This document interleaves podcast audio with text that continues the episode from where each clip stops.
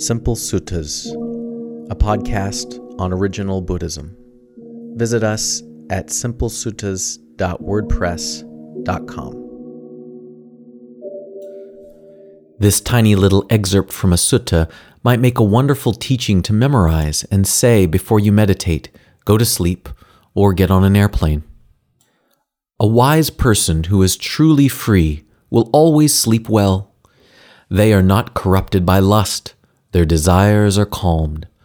All attachments are severed. The heart is freed from sorrow. The peaceful person sleeps with ease, having attained perfect tranquility. The Hatthaka Sutta, Anguttara Nikaya 335.